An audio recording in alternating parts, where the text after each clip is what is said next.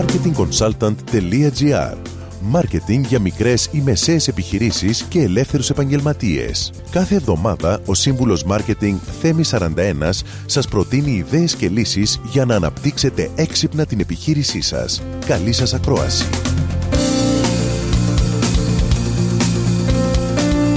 Γεια σας! Το λογότυπό σας είναι το πιο δυνατό σας όπλο. Έχετε σκεφτεί πως το λογότυπο είναι το πρώτο πράγμα που παρατηρεί κάποιος πριν διαβάσει οποιοδήποτε κείμενο; Πρέπει να χρησιμοποιείτε στις ταμπέλες, στα έντυπα, στους φακέλους και γενικά σε όλη την εταιρική σας επικοινωνία σε κάθε ενέργεια marketing και διαφήμισης. Το λογότυπο συντελεί στον σχηματισμό της εικόνας του brand σας και πρέπει να είναι εύκολο μνημόνευτο, σύντομο και απλό, αλλά πάντα να απευθύνεται στο κοινό στόχο της επιχείρησής σας. Το λογότυπο πρέπει να έχει σχέση με την επιχείρησή σας και να παραπέμπει σε αυτήν. Για παράδειγμα, ένα τακούνι αμέσως παραπέμπει σε ένα μαγαζί με παπούτσια ή σε ένα τσαγκάρικο. Το χρώμα πρέπει να είναι έντονο και να τραβάει το μάτι χωρίς να διώχνει ή να δημιουργεί αποστροφή.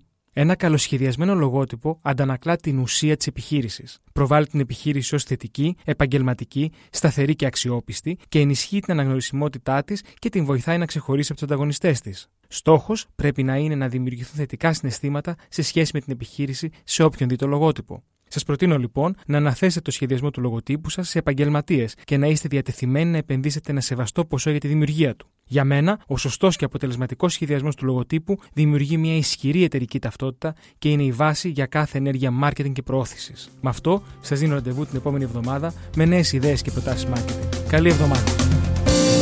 Μόλις ακούσατε τις ιδέες και τις λύσεις που προτείνει ο σύμβουλος Μάρκετινγκ Θέμη 41 για την έξυπνη ανάπτυξη της επιχείρησής σας.